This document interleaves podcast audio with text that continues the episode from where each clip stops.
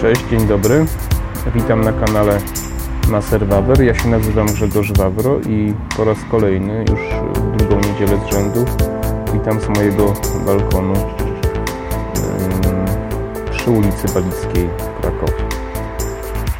Yy, zastanawiałem się, jaki temat dzisiaj poruszyć yy, i, i tak pomyślałem sobie, że mam wątpliwości, czy to dobry pomysł, yy, to się okaże, ale od jakiegoś czasu nosiłem się z myślą, żeby nagrać odcinek no, związany z moją osobą w jakiś tam sposób, ze względu na to, że jestem osobą niepełnosprawną z pierwszą grupą wzroku, chociaż jestem osobą słabo widzącą, ale mam dość zaawansowaną wadę, więc, więc jestem inwalidą pierwszej grupy. Ale w ogóle chciałem nagrać ten odcinek po to, żeby ewentualnym moim widzom, słuchaczom e, przybliżyć trochę ten temat, co to jest, jak się w tym, jak się z tym żyje, jak, jak się funkcjonuje, zwłaszcza w Polsce. Mało tego, jak, jak to wyglądało kiedyś w latach 80., które pamiętam, w latach 90.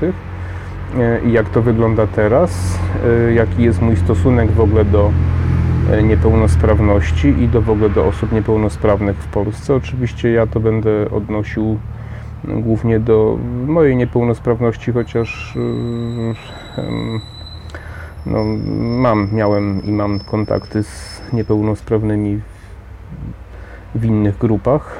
E, no więc zresztą zobaczymy, jak to wyjdzie i w ogóle nie wiem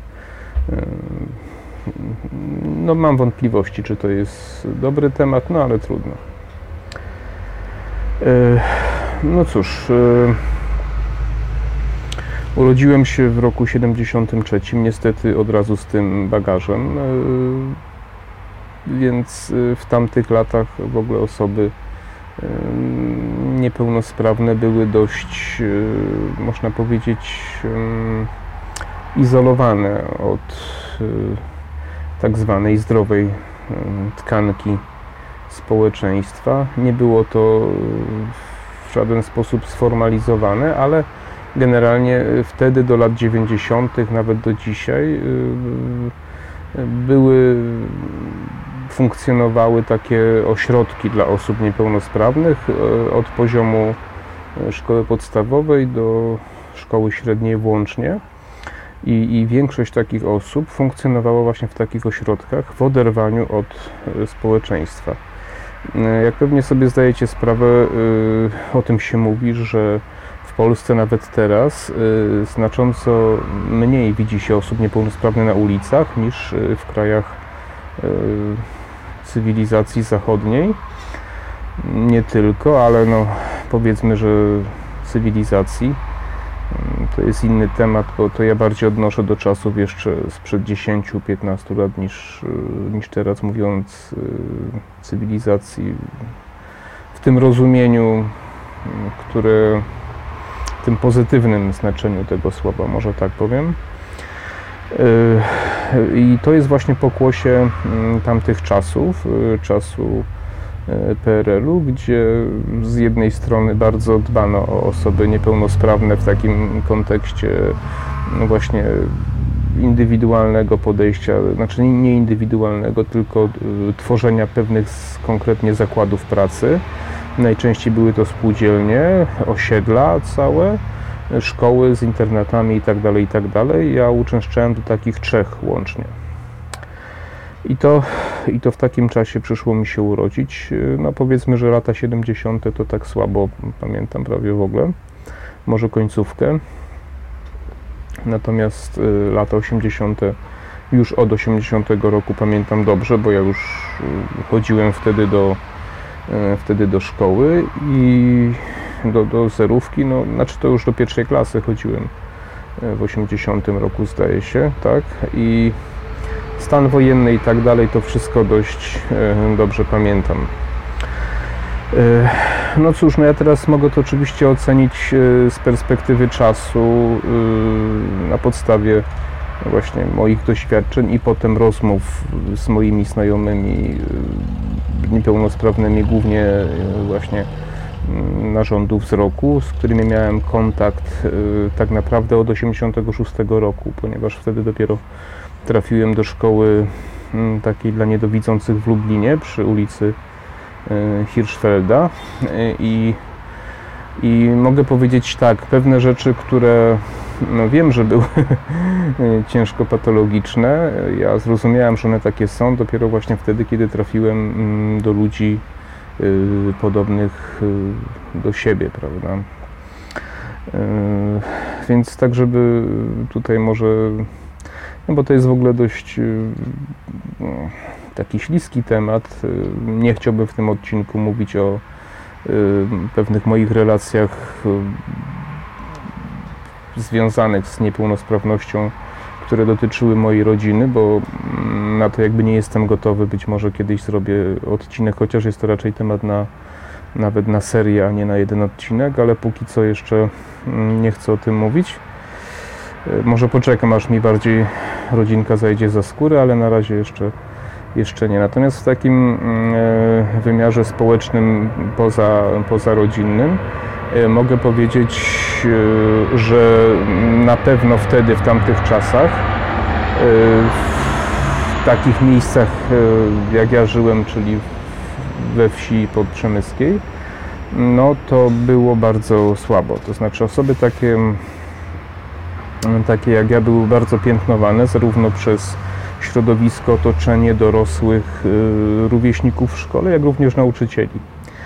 I z tego co ja pamiętam i z tego co mi opowiadali e, właśnie koledzy, koleżanki z, z właśnie w późniejszych latach, e, znacznie gorzej to wyglądało na wsiach niż w miastach. W miastach jednak e, no, ten poziom taki mm, świadomości i też chyba z tego powodu, że więcej ludzi tam uczęszczało do tamtych szkół, na pewno na pewno dochodziło do mniejszej ilości patologii, natomiast y, to, co ja musiałem przejść, no to y, jestem przekonany, że wielu z Was by y, nie uwierzyło po prostu nawet. Nie?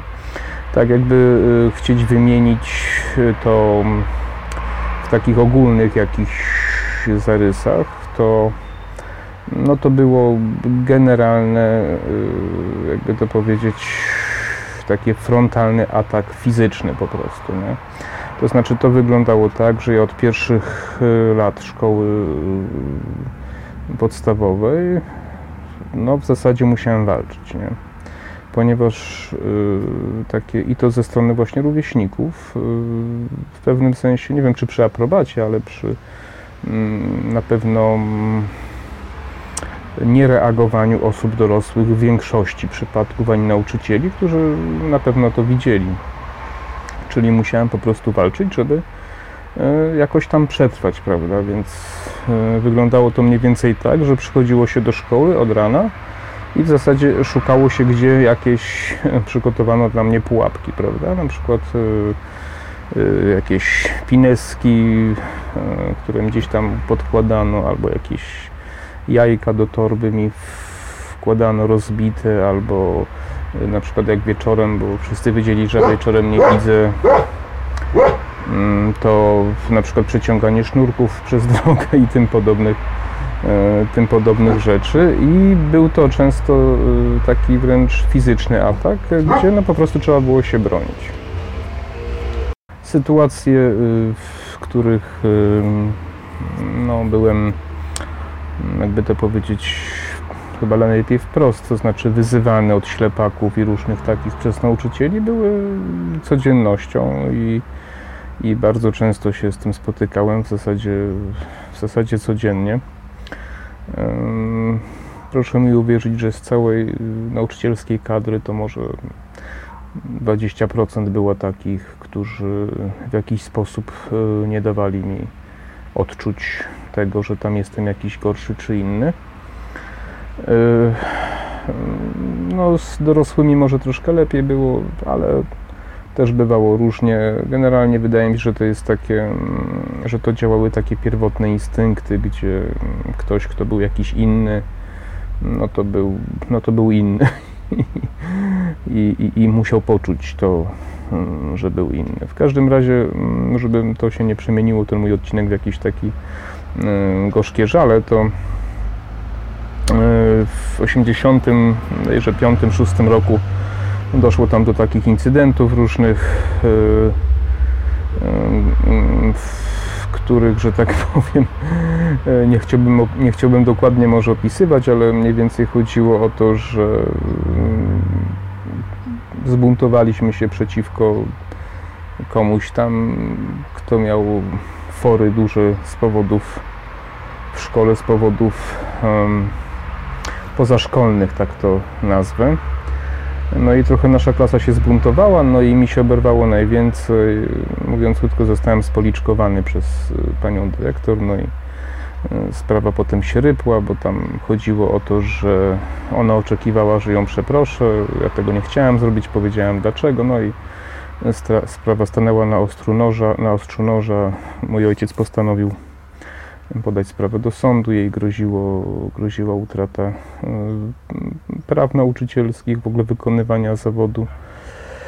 A, no ale ostatecznie ojciec zlitował się, wycofał tę sprawę, no ale ja już nie miałem życia i zostałem skierowany, w tej szkole nie miałem życia, zostałem skierowany na szczęście, bo to chyba było naj, najlepsze, co mnie mogło spotkać wtedy, do szkoły takiej właśnie dla niedowidzących e, w Lublinie przy ulicy Hirschfelda, prawda? I,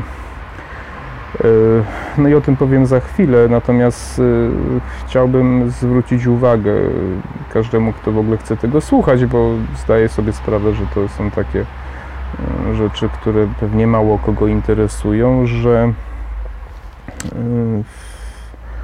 że to było dość typowe wtedy. Znałem wiele osób, potem się dowiedziałem, które były przez własne rodziny wręcz e, no, traktowane, gdzieś trzymane w chlebach, jakichś takich, e, że, takie, takie no, aż, no, aż trudno mi o tym mówić, bo ja znam osobiście tych ludzi, albo byli źle traktowani, ponieważ uważali, że to jest jakaś kara Boża za jakieś tam grzechy w rodzinie czy coś, prawda, albo jakieś piętno szatana. Także jak się y, tych rzeczy nasłuchałem, to później to stwierdziłem, że może lekko nie było, ale, ale rzeczywiście były, y, były gorsze sytuacje. Y, więc o ile jestem krytyczny wobec tych szkół, które czasami gettami nazywałem, to, to w tamtych latach może to miało nawet jakieś uzasadnienie, ponieważ świadomość taka, taka ludzka była znacznie mniejsza, zwłaszcza właśnie na prowincji. No potem właśnie mm, w tych szkołach, no to w tej szkole właśnie na Hirschfelde to nie powiem odżyłem, bo to była chyba najlepsza szkoła, jaką kończyłem w ogóle. Zarówno kadra nauczycielska, poziom nauczania, podejście nauczycieli, mnóstwo e, takich kół zainteresowań. Każdy przedmiot miał swoje koło zainteresowań i to naprawdę prężnie działające, fizyczne, biologiczne, polonistyczne, historyczne, prawda, muzyczne. Proszę sobie wyobrazić, że myśmy w ramach zajęć e, z muzyki, pani Woźniak, tak się nauczyła nauczycielka, e, chłopcy, którzy mieliśmy po 13, po 14 lat, zostawaliśmy w szkole, bo to był internat ze szkołą, takim łącznikiem łączony i mogliśmy wejść e, po zajęciach do szkoły również.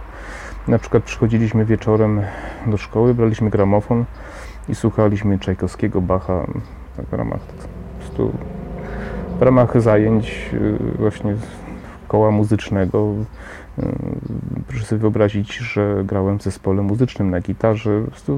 Coś, co jeszcze tam pół roku wcześniej było w ogóle nie, nie, nie, nieosiągalne, harcerstwo. Y, na koło fizyczne chodziłem, pamiętam geograficzne, czynny udział brałem w szachy, koło recytatorskie, no nie recytatorskie, tylko czytelnicze, no, coś niesamowitego, więc to był y, tak wielki przeskok cywilizacyjny i, i miejsce, w którym odkryłem jakieś tam swoje pasje, że, że ja do dzisiaj nie mogę uwierzyć, żeby Wam uświadomić, jak wygląda psychika y, człowieka po kilku latach, po pięciu, sześciu latach w, takiej, w takim środowisku normalnym, tak zwanym, czyli ludzi zdrowych, to proszę sobie wyobrazić, że ja w pierwszym czy drugim tygodniu pierwszego kolegę, który tam coś poczedł, coś tam się zaczął stawiać. Jak to, jak to chłopcy w tym wieku, prawda, w tej szkole już właśnie dla niedowidzących. Pierwszy dostał strzała, potem dostał krzesłem i leżał pod stołem, prawda. Dopiero yy, yy, potem mój wychowawca, pan Siwek, zresztą bardzo mądry człowiek, wziął mnie na bok i mówi, słuchaj, ty już jesteś między swoimi, tu już nic ci nie grozi, yy, my tu wszystko wiemy, my znamy twoją historię, nic się nie stało, po prostu uświadom sobie, że teraz już nie musisz z nikim walczyć. Nie? Tak mi powiedział wprost. No i tak rzeczywiście krok po kroku jakoś tak się troszkę człowiek wyprostował. Proszę sobie wyobrazić, ja też chcę pokazać, jak bardzo duży wpływ na rozwój człowieka ma to, w jakim miejscu, w jakiej rodzinie się urodzi i również czy urodzi się osobą niepełnosprawną. A nawet jak się urodzi, to co potem e, jego rodzina z tym, e, z tym zrobi. Ja w tej szkole zaszczepiłem w sobie mm, taką, mogę powiedzieć, miłość do książek, bo tam zacząłem słuchać książek wtedy jeszcze na kasetach, e, tak zwaną książkę mówioną. Zacząłem się zajmować mnóstwem innych rzeczy, które do dzisiaj procentują, prawda? I, i zawsze tą szkołę wspominam z, z takim rozrzewnieniem, prawda? Potem Potem była szkoła w Laskach, no to tam już spotkałem trochę niepełnosprawnych też z innych kategorii i, i tam też najwięcej tych historii było, bo to już była szkoła dla niewidomych i to na pewno wielu z Was słyszało o Laskach, bo to taka szkoła dość, y, dość znana od 23 roku, tam wielu polityków się też gdzieś przewijało, Mazowiecki jest pochowany z żoną na cmentarzu w tym ośrodku. Tam kardynał Wyszyński też gdzieś y, działał swojego czasu, więc jest to dość, y, dość znane miejsce. Jest to ośrodek prowadzony przez siostry zakonne Franciszkanki. No, kiedyś myślałem, że zrobię osobny odcinek o tych, o tych laskach, może kiedyś tam jeszcze pojadę i, połączę to właśnie z, z opowiadaniem właśnie o tym, tym w ogóle w tym, w tym ośrodku. W ogóle zacząłem poważnie sport uprawiać, pływanie i tak dalej, no ale to, to może innym razem. W każdym razie tam się spotkałem po raz pierwszy z niepełnosprawnymi, na przykład umysłowo, z takimi połączonymi formami niepełnosprawności, czyli osoby niewidome czy niedowidzące i jeszcze z upośledzeniem umysłowym. To wyjątkowo dramatyczne były historie, bo one często też były połączone z jakimiś nieprawidłowościami fizycznymi, w sensie takimi ruchowymi. Często to się zdarzało. To była w ogóle taka osobna szkoła. Były dwie szkoły podstawowe. Jedna taka dla, tylko dla niewidomych, niedowidzących, a druga dla niedowidzących, niewidomych i e, niepełnosprawnych jeszcze umysłowo. Byli też tak zwani cichociemni, czyli, e, czyli były to osoby, które nie mówiły i e, nie słyszały. Prawda? no, trudno sobie wyobrazić cięższą niepełnosprawność. E, pamiętam taka dziewczyna Agatka była, która mm, taki, taki program, taki był eksperymentalny program dla niej prowadzony. Uczono ją mówić i odbierać, e, trudno powiedzieć słuchać, ale nie wiem jak to inaczej nazwać. E, to znaczy ona, żeby zrozumieć co ktoś mówił, kładła e, rękę na naszej gardę, na krtani i jak ktoś mówił, to ona po wibracji, e, po drżeniu tutaj krtani e, rozumiała, co się mówi i to dobrze rozumiała.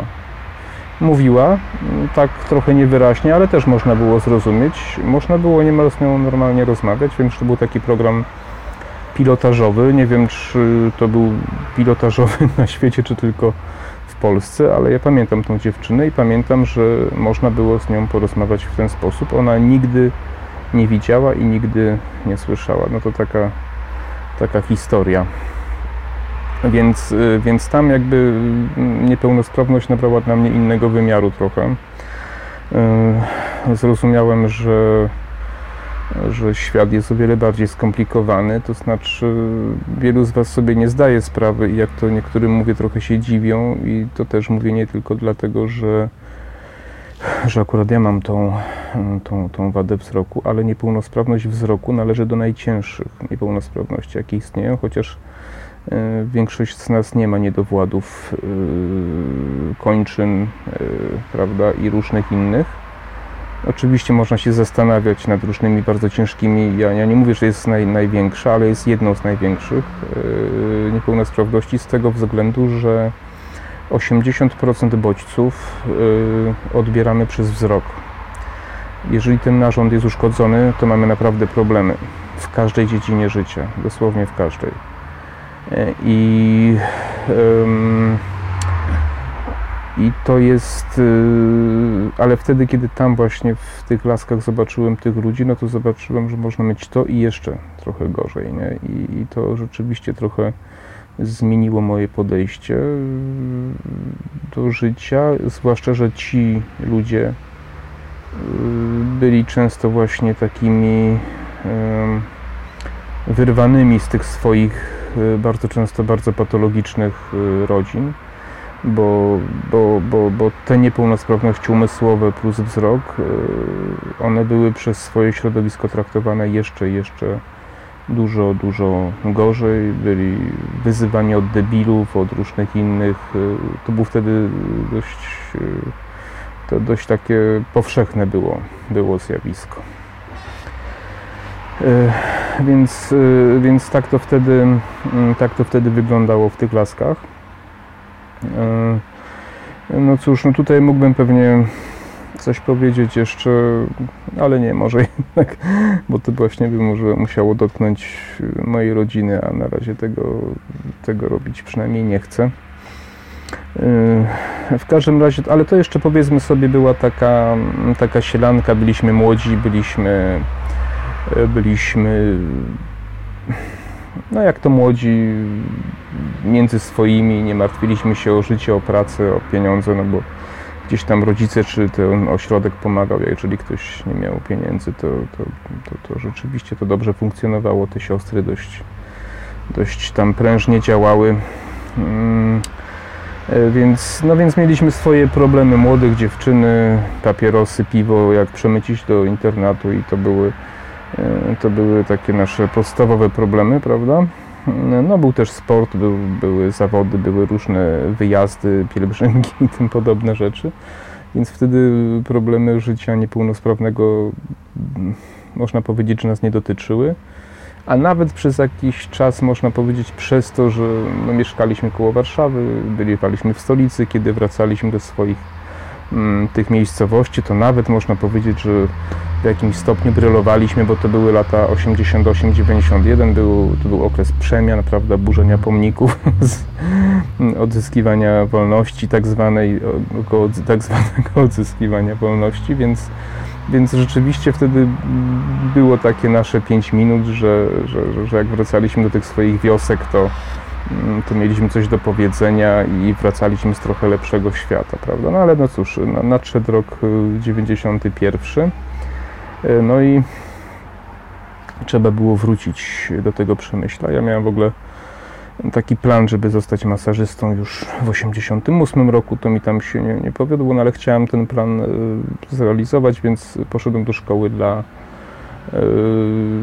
normalnie widzących liceum wieczorowego, żeby zrobić liceum, żeby dostać się potem właśnie do, do, studium tego, które ostatecznie skończyłem, no ale no, żeby nie siedzieć bezczynnie, podjąłem pracę w takiej spółdzielni niewidomych start w Przemyślu właśnie. No i to była, to była, słuchajcie, druga szkoła życia, bo to był normalny taki socjalistyczny zakład pracy, więc y, no, tam był alkohol, było wszystko po prostu, co było typowe, typowe dla, dla, dla, dla, dla, dla, tego typu zakładach, tam, zakładów. Tam robiłem szczotki, potem kable, prawda, no, popołudniami chodziłem do liceum, do południa pracowałem, no i tak to, tak to się kręciło jakoś. Liceum trwało 3 lata, skończyłem.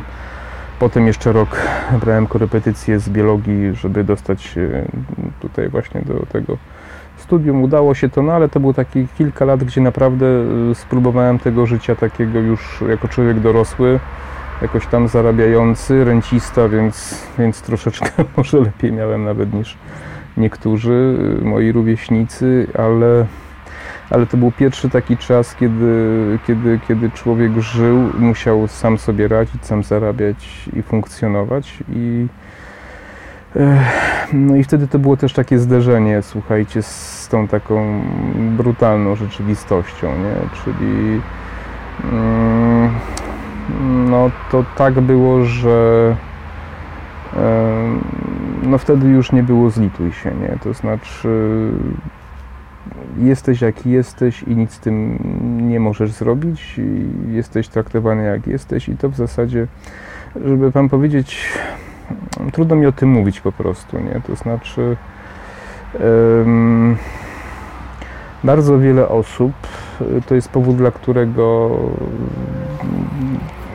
dzisiaj nie jestem zwolennikiem takich szkół właśnie, jaką kończyłem, ponieważ my po wyjściu z takiej bańki, e, ja mniej, ale ci, którzy od pierwszej klasy szkoły podstawowej na przykład byli w takich bańkach, wracali do świata ludzi tak zwanych zdrowych i kompletnie nie potrafili się odnaleźć. To znaczy mm, te wszystkie szkoły z internatem, one są dobre w momencie, kiedy tam się jest. Kiedy się wychodzi, mm, to ani społeczeństwo nie potrafi funkcjonować z niepełnosprawnymi, ani niepełnosprawni ze społeczeństwem. I bardzo często tacy ludzie potrafią się zagubić, popaść w alkohol, nie radzić sobie w życiu i tak dalej.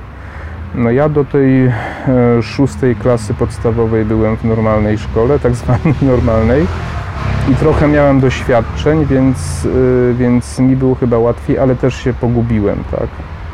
I uwierzcie mi, bardzo wielu moich znajomych zagubiło się i się już nie odnalazło.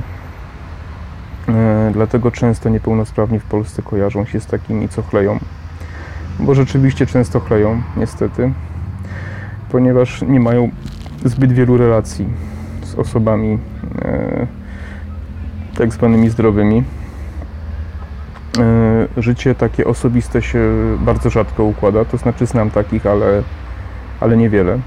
Więcej znam takich, co się nie poukładało albo poukładało, potem się szybko porozkładało, bo proza życia niestety powoduje, że osoba e, niepełnosprawna w dzisiejszych czasach nie jest gotowa sprostać choćby takiej prostej rzeczy jak zawieźć dzieci do szkoły, czy, czy wiele innych skomplikowanych, prawda?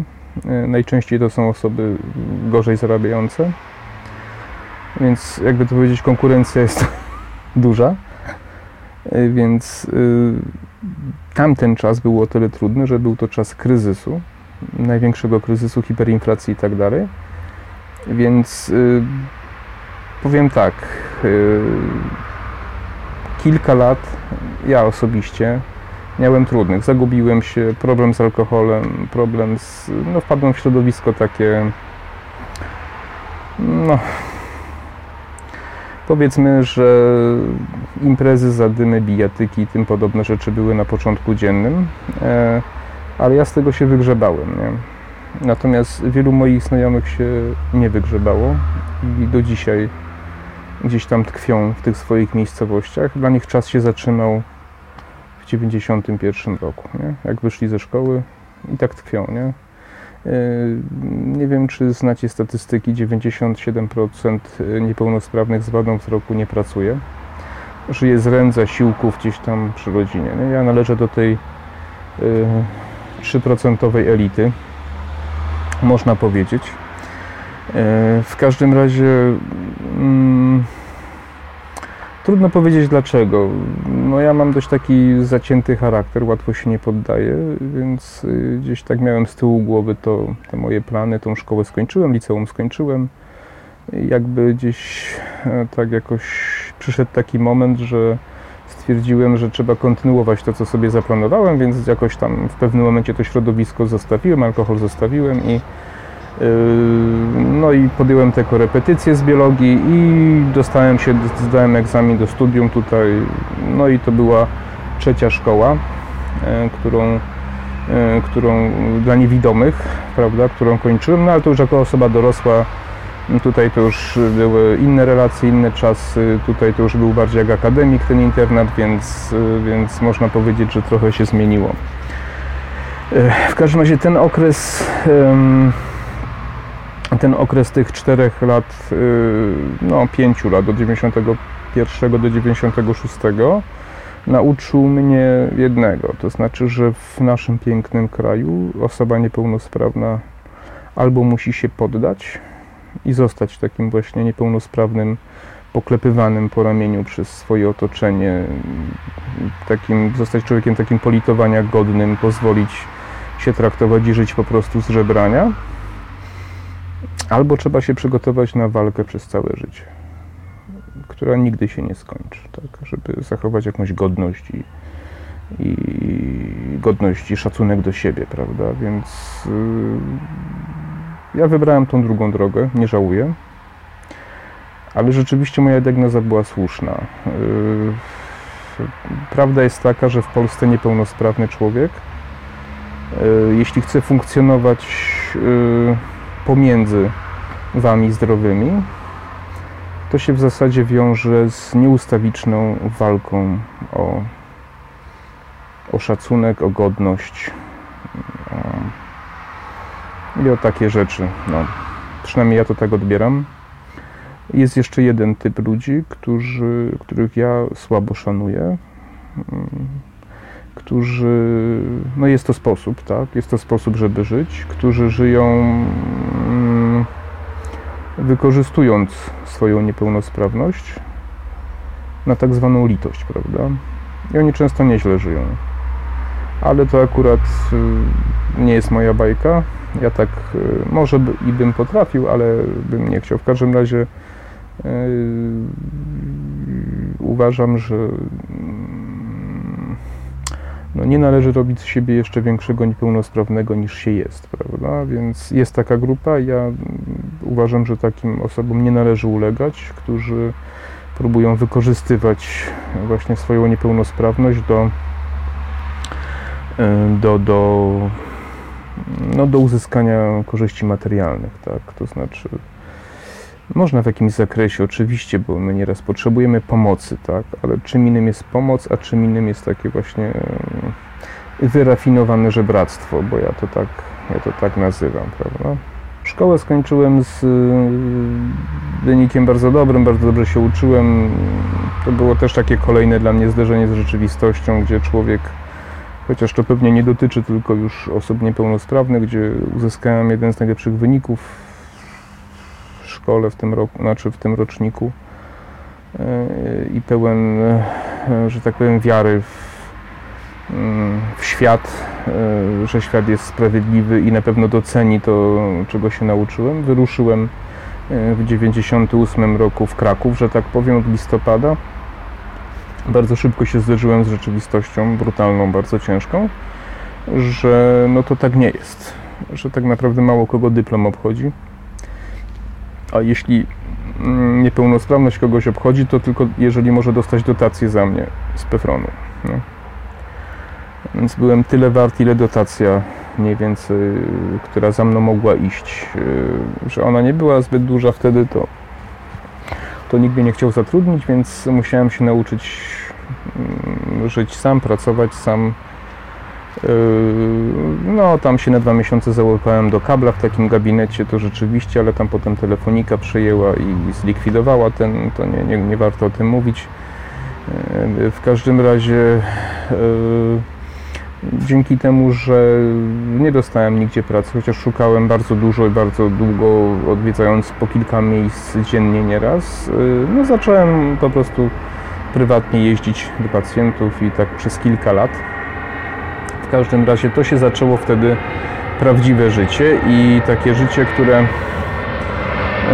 które no też mnie sprowadziło na ziemię trochę, to znaczy zaczęły się problemy osoby niepełnosprawnej dnia codziennego. I to jest e, przynajmniej z mojego punktu widzenia najciekawsza część tego, mm, tego filmu, ponieważ e, tutaj już wchodzę na, mm, na temat jak sobie y, człowiek y, już dorosły y, radzi w środowisku Was osób, czy jak może sobie radzić, czy jak sobie nie radzi w środowisku osób Was tak zwanych zdrowych, prawda?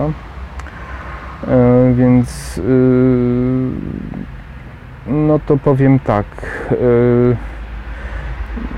pierwszy rok no, był bardzo, bardzo taki mm, taki ciężki, nie? Bo musiałem się wszystkiego na nowo jakby uczyć. Znaczy nie na nowo, przepraszam, oczywiście musiałem się wszystkiego uczyć od podstaw, nie? Takiego samodzielnego funkcjonowania, którego nigdy wcześniej nie zaznałem. Dokładając do tego to, że jestem osobą słabowidzącą, to było w dwójnasób trudne.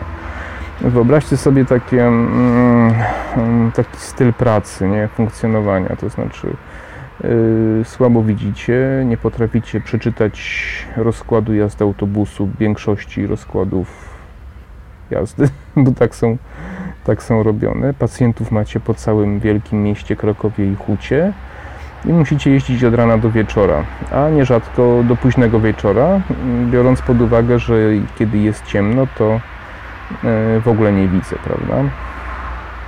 Więc ja przez e, lata 98, 2001, 2002, bo to mniej więcej tyle trwało, kiedy intensywnie jeździłem, to musiałem sobie zmierzyć się z sytuacjami takimi właśnie e, no w pewnym sensie czysto technicznymi, jak sobie radzić i też społecznymi, bo nie za rzadko wpadałem w jakieś kłopoty, to znaczy idąc gdzieś przez hutę wieczorem, kogoś potrącając, żeby nie zostać pobitym na przykład, y, musiałem przeprosić, wytłumaczyć, że jestem osobą słabowidzącą, zawsze się udawało. To muszę przyznać, że nawet kiedy trafiałem o 22 na osiedle teatralne, czy gdzieś tam do centrum Kuty, Mm, w różnych sytuacjach byłem, ale zawsze się wywinąłem i nigdy tak bardzo aż się nie bałem. To znaczy uznałem, że no, trzeba żyć, trzeba funkcjonować, więc, więc y, proszę sobie wyobrazić, że jeździłem właśnie po takich miejscach po nocach, jak Bieżanów, jak Kurdwanów,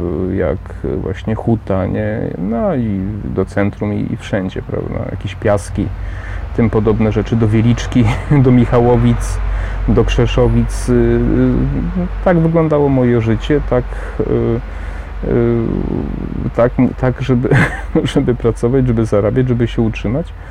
Tak wtedy funkcjonowałem.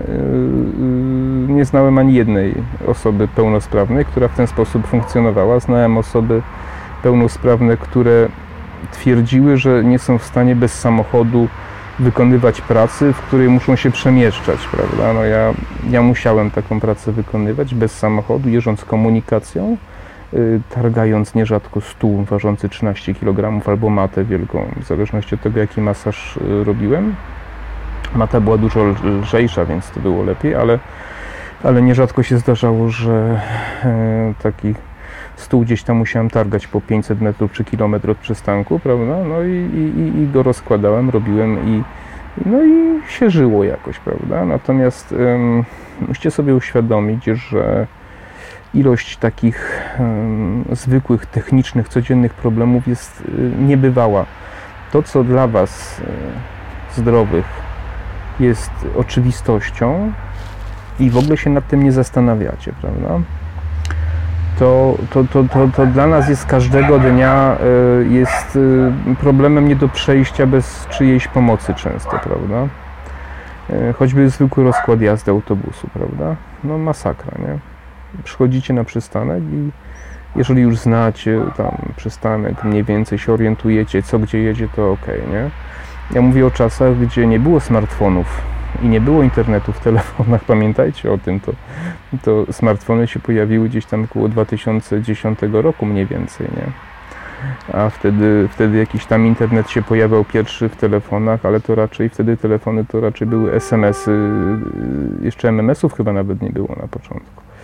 Więc to, to, to nie takie proste, więc wyobraźcie sobie, że musicie dojść w miejsce, którego, do którego jedziecie pierwszy raz, którego nie widzicie, E, nie znacie ulicy, widzieliście to na mapie, bo miałem atlas, lupę, mapę i patrzyłem, gdzie to jest e, i, i tam trafiałem po prostu, tak? E, nierzadko zdarzało się, że jeżeli miałem nowego pacjenta w jakimś obcym miejscu, to jechałem dzień wcześniej w dzień, żeby zobaczyć jak tam dojść. Liczyłem, który skręt w prawo, który skręt w lewo, która klatka, który przycisk na domofonie i tak dalej. I wtedy dopiero szedłem tam na drugi dzień i i sobie radziłem, prawda? No właśnie, tak jakie, mm, takie proste rzeczy jak przeczytać y, nazwisko czy numer na domofonie, nie? Jest czasami bariera nie do przejścia, nie?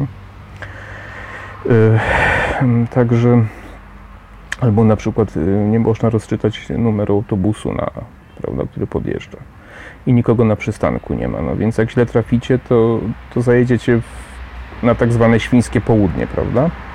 I teraz są podświetlane, wtedy, wtedy większość autobusów to były Ikarusy, a numery nie były podświetlane tylko na tych tablicach czarnych, prawda, i tak dalej, znaczy białych, y, czarne napisy. Yy, więc to były takie, mm, takie czasy, ja je dobrze wspominam. Natomiast yy, ten film kręcę po to, żeby mm, uświadomić moim widzom, na czym to polega i z jakimi barierami niepełnosprawni muszą się borykać, prawda? Nierzadko były historie, gdzie gdzieś tam no człowiek szedł jakiś słup, tam prawda, gdzieś krwią się zalał, no to go zwyzywali od pijaków albo jakichś tam innych meneli, prawda, no bo bywało. Także, mm, także no to był taki czas, gdzie, gdzie jakby musiałem się tego nauczyć. Potem już, y, kiedy, kiedy gdzieś tam się załapałem, tam w jakimś salonie, no tak zwany procent, potem już mniej do domów jeździłem, no ale, ale y, no jakby to powiedzieć, czym dalej w las, tym y, więcej drzew, czym człowiek sobie zaczął troszkę lepiej radzić, y, lepiej zarabiać, to tym się też bardziej pojawiały osoby, które którym się to bardzo nie podobało i, i tak jest do dzisiaj, to znaczy, jakby to powiedzieć, no ja prowadzę raczej taki średni poziom życia, prawda, mam swoje małe 40-metrowe mieszkanie, zarabiam tam jakoś na tyle, że mogę sobie radzić. Stać mnie na jakieś takie podstawowe moje zainteresowania, no ale no bez przesady, prawda? Mam jakiś sufit, jakieś ograniczenia, którego nie jestem w stanie przekroczyć. Natomiast uwierzcie mi, że to jest właśnie kolejny problem, że bardzo wielu osobom to przeszkadza, yy, ponieważ yy, powiem inaczej. Kiedyś jeden z moich pacjentów mi powiedział coś takiego, że Y, panie Grzegorzu, Pan musi sobie stawać sprawę, że spora część ludzi, która Pana zna, to Pana nienawidzi. Nie? Bo ja mówię, no ale dlaczego, prawda? No, dziwne, nie? On mówi, bardzo duża część tych, od których Pan sobie radzi lepiej. Ja mówię, no ale jak to? Nie rozumiem. On mówi, no bo Pan im pokazuje, jacy są beznadziejni, bo Pan jest niepełnosprawny, y, a i radzi pan, radzi pan sobie lepiej od nich. No ja się tak z tego trochę podśmiechiwałem, ale potem jak się zastanowiłem, mm, przypomniałem sobie różne historie, w jakich sytuacjach y, traciłem znajomych, to rzeczywiście muszę powiedzieć, że coś w tym jest. Znaczy chcę powiedzieć, że y, w naszym przynajmniej społeczeństwie y,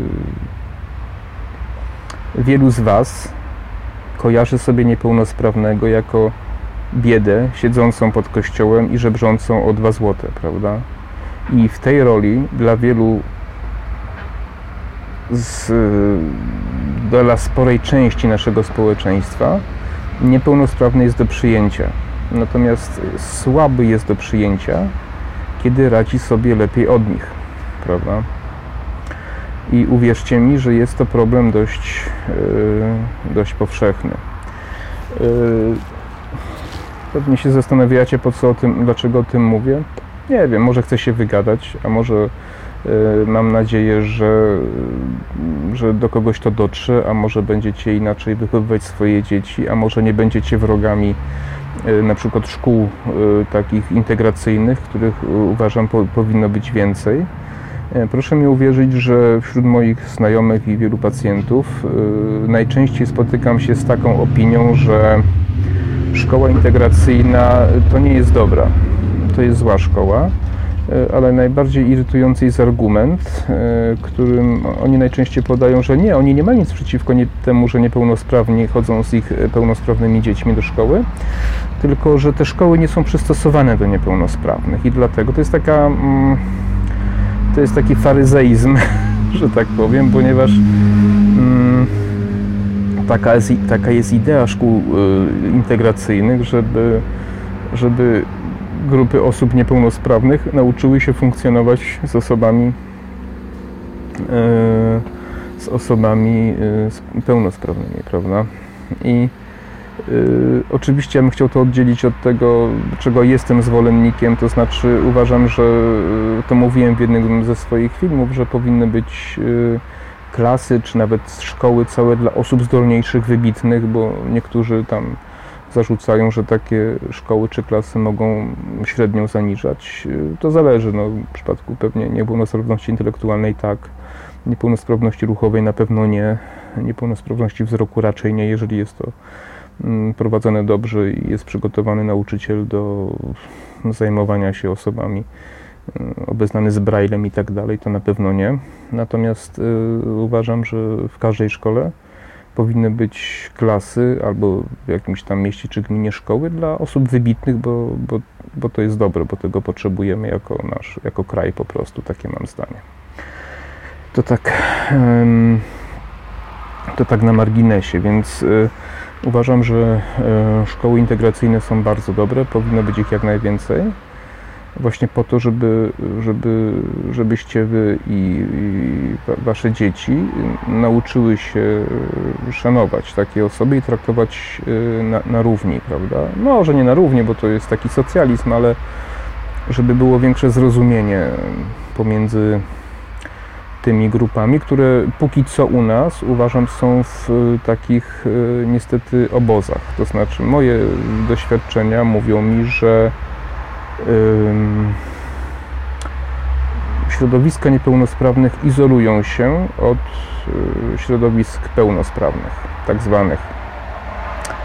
E, jest tak i osoby takie jak ja, które chcą żyć y, z ludźmi, czy nie chcą się integrować z niepełnosprawnymi w takie właśnie w takie, w takie może nie grupy, tylko w takie środowiska, e, e, no, muszą się liczyć z tym, że raczej jest to życie osoby samotnej, prawda? Chcę powiedzieć, że o, bardzo trudno mi to przyjdzie mówić, bo pewnie niektórzy znajomi będą słuchać i nie chciałbym być źle zrozumiany, ale E, trochę jest tak, że e, osoby pełnosprawne, nawet kiedy nawiązują relacje z takimi ludźmi jak ja, innymi, e, pozwalają się zbliżyć do siebie, pozwalają się tak trochę popatrzeć przez szybę, ale nigdy nie wpuszczą nas do swojego kręgu takiego kulturowego, cywilizacyjnego, nie wiem, ludzi zdrowych. To znaczy, chcę powiedzieć, że my żyjemy obok, ale nigdy nie będziemy, przynajmniej w tym momencie, żyli z osobami pełnosprawnymi. Y, na zewnątrz to wygląda prawie tak samo, ale w odbiorze zarówno moim, jak i tamtych, y, tamtych osób, grup, środowisk, wygląda to też tak. To znaczy, to jest moim zdaniem mm, działanie całkowicie podświadome.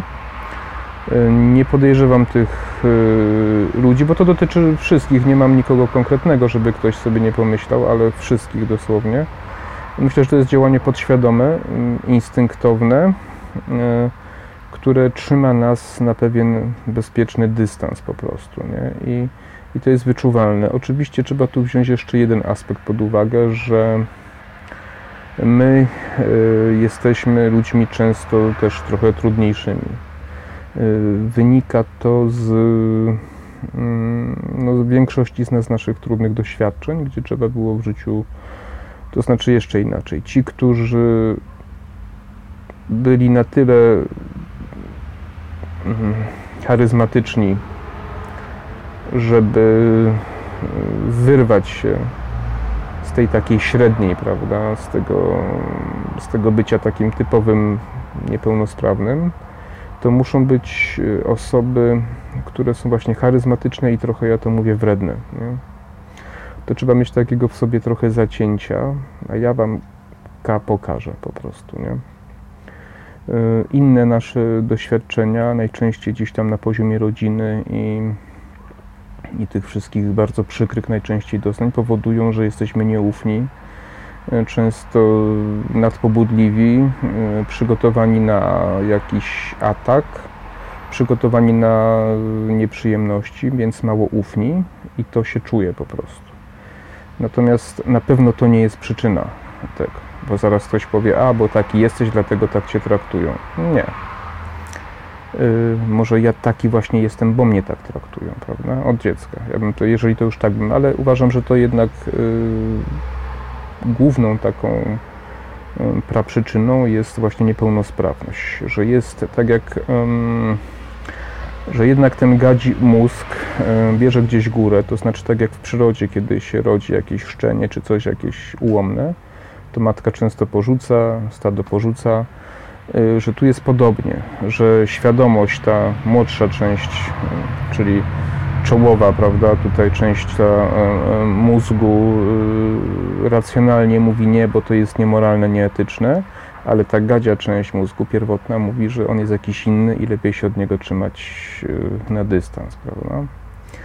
I chcę, żebyście wiedzieli, że to się wyczuwa. Wy nie musicie tego mówić często, tylko to się wyczuwa po prostu, tak. Takich ludzi jak ja po prostu często się nie zaprasza w różne miejsca, albo robi się to z litości, albo albo robi się tylko to po to, żeby pokazać, a to, to jest, powiem inaczej. E, te relacje w większości przypadków między osobami niepełnosprawnymi a pełnosprawnymi to jest okazywanie łaski. To prawie nigdy nie jest e, współżycie na równych zasadach, tylko to jest najczęściej okazywanie łaski. Są jakieś od tego wyjątki, nie chciałbym, żeby ktoś się poczuł urażony, y, ale najczęściej tak to jest. Y, powiem więcej. Y, bardzo często jest tak, kiedy ktoś widzi, że no, że no stać mnie na to czy na tamto, prawda, to, to za tą pomoc często chcą pieniędzy, a ja często płacę po prostu, no bo co mam zrobić? Są rzeczy, które, y, których sam nie jestem w stanie zrobić. I to jest oczywiste, że potrzebuję pomocy samochodem czy coś, no to muszę zapłacić. To jest dla mnie tak oczywiste, że nie chciałbym w ogóle takiej pomocy przyjąć, ale, ale są sytuacje, gdzie ludzie no, oczekują po prostu, że za jakąś tam pomoc z powodu czasami drobną, no, oczekują jakiejś tam gratyfikacji, ale są też y, mnóstwo jest takich, którzy bezinteresownie pomogą. Ja też nie chciałbym powiedzieć, y, że takich nie ma, jest i, i często mi pomagają. Y, inną sprawą jest to, że staram się, przynajmniej ja, takiej pomocy jak najmniej, jak najmniej korzystać. To znaczy, kiedy już nie mam wyjścia, kiedy już jest naprawdę problem, no to, no to tak. Natomiast żeby też być sprawiedliwym, jest też tak, że y, wielu niepełnosprawnych nadużywa tego, prawda? To znaczy właśnie o to, o czym mówiłem wcześniej, starają sobie tak życie ustawić, żeby korzystać na tej niepełnosprawności. Ja tego nie szanuję mm, i nie akceptuję po prostu. Yy, yy. Dobra, bo tu może za dużo już na te tematy. Chciałbym jeszcze powiedzieć na koniec już ostatni wątek. Y, jak nasze państwo traktuje niepełnosprawnych.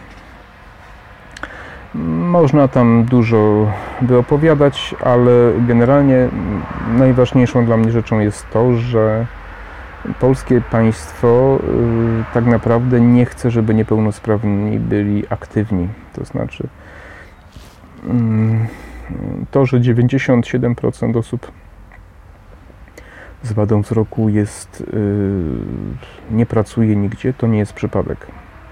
Takie mamy prawo, takie mamy przepisy. To znaczy, nie wiem, czy sobie zdajecie sprawę, że każdy rencista, jeżeli podejmie pracę na etacie yy, i przekroczy 60% średniej krajowej, to jemu zawiesza się rentę. I powiedzcie mi, w jaki sposób ten ktoś ma, y, w jaki sposób jest to motywacja do tego, żeby zmienić swoje życie, żeby wyjść między ludzi, żeby pójść do pracy. I to jest jeden aspekt. Drugi aspekt to są tak zwane zakłady pracy chronionej, gdzie, gdzie rzekomo one są robione po to, żeby pomagać niepełnosprawnym, a tak naprawdę y, największą korzyść czerpią ci pracodawcy, którzy dostają najwięcej środków y, dla y, niepełnosprawnych na przystosowanie tak zwane miejsc pracy itd., tak itd. Tak Niepełnosprawni najczęściej pracują za najniższą krajową. Y, jeśli niepełnosprawny chce jakoś żyć w miarę przyzwoicie, to przynajmniej jeśli chodzi o wadę wzroku, to powinien zostać masażystą. Wiem, że teraz jeszcze są takie możliwości tych młodszych pokoleń, że trochę informatyka, ponieważ yy, są lepsze narzędzia, które umożliwiają dzisiaj osobom niewidomym yy, pracować nawet jako programiści. I, I, wiem, że tu się troszkę poprawia. Natomiast yy, poza tym to jest tylko jeszcze masażysta. I to są w zasadzie dwie możliwości. Y, gdyby ktoś myślał sobie, że jeszcze no, nie jest z wami tak źle, no bo zobaczcie, tu chodzicie, tu to, to, tamto, to yy, chciałbym, żebyście zwrócili uwagę, ile zawodów może wykonywać osoba na wózku na przykład, z niedowładem nóg, paraliżowana, a ile zawodów może osoba niewidoma wykonywać. Nie ma porównania, żadnego. Yy, możecie sobie to porównać z innymi różnymi niepełnosprawnościami, prawda? Oczywiście intelektualne, jakieś umysłowe, no to jest zupełnie inna bajka, nie? Ale myślę o takich upośledzeniach narządowych, prawda? E, więc, yy, yy, więc to jest wyjątkowo wredne ze strony naszego państwa. E, ten przepis chyba tylko w Polsce, albo może jeszcze w jakimś jednym kraju obowiązuje mm, ten próg zarobków po którym się zawiesza tą, tą rentę. E, nie chcę tego nazywać po imieniu, bo, bo, bo, tak jak już wiecie, nie chcę, nie chcę mojego kanału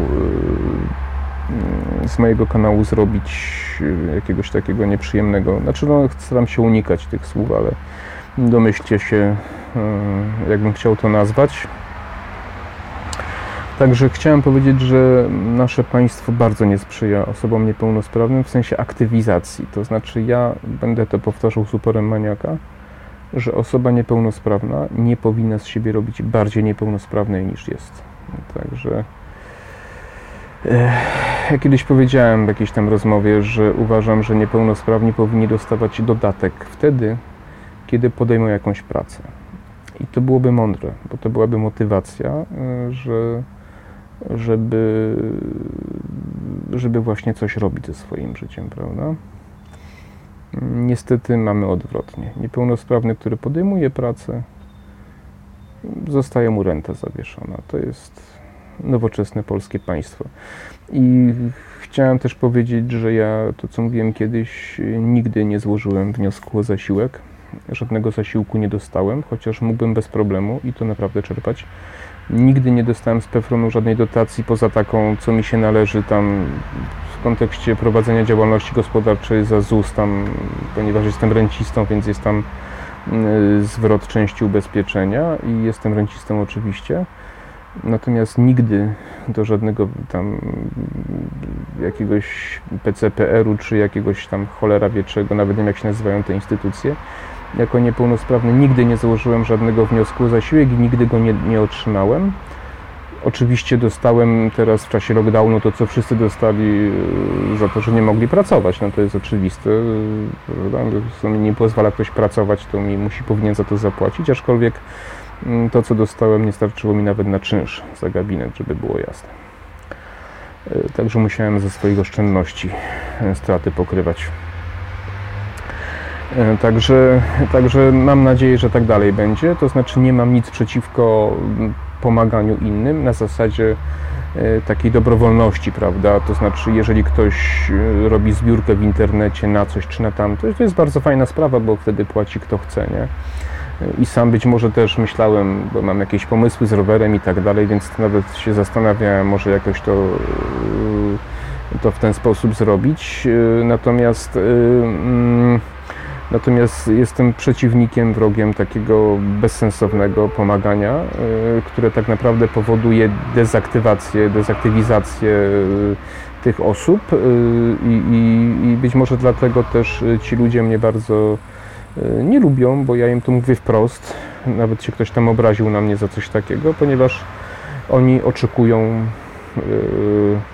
Chociaż to jest nawet może bardziej zasadne niż w przypadku reszty społeczeństwa, która dostaje różne 500 plus i tak dalej, ale oni oczekują pomocy od państwa. Ja mówię, weźcie trochę, weźcie trochę życia w swoje ręce i spróbujcie coś zmienić pozytywnego, więc yy, Ci, którzy mnie znają, wiedzą też, że moje poglądy są raczej wolnorynkowe. Uważam, że ludzie powinni sami się utrzymywać bez pomocy państwa i również niepełnosprawni i gdyby, gdyby te warunki były lepsze, przepisy były lepsze, korzystniejsze, to, to myślę, że więcej niepełnosprawnych byłoby między nami, więcej by chodziło, więcej by jeździło na wózkach i więcej i świadomość społeczna i te relacje i te mury takie pomiędzy nami mm, nie byłyby tak, e, tak, tak wysokie. Dobra, e, myślę, że to wystarczy. Cały czas mam wątpliwości, czy, czy dobrze zrobiłem, czy ten odcinek nagrałem, ale trudno. E, być może kiedyś nagram jeszcze jeden, tak jak mówiłem, e, ale nie jestem na to gotowy właśnie w sprawach e, takich relacji rodzinnych, jak wygląda życie niepełnosprawnego w rodzinie. Myślę, że kiedyś nagram. Póki co dziękuję, życzę wszystkiego dobrego i, i zdrowia, szczęścia, pomyślności. Proszę o lajki, proszę o komentarze i do widzenia.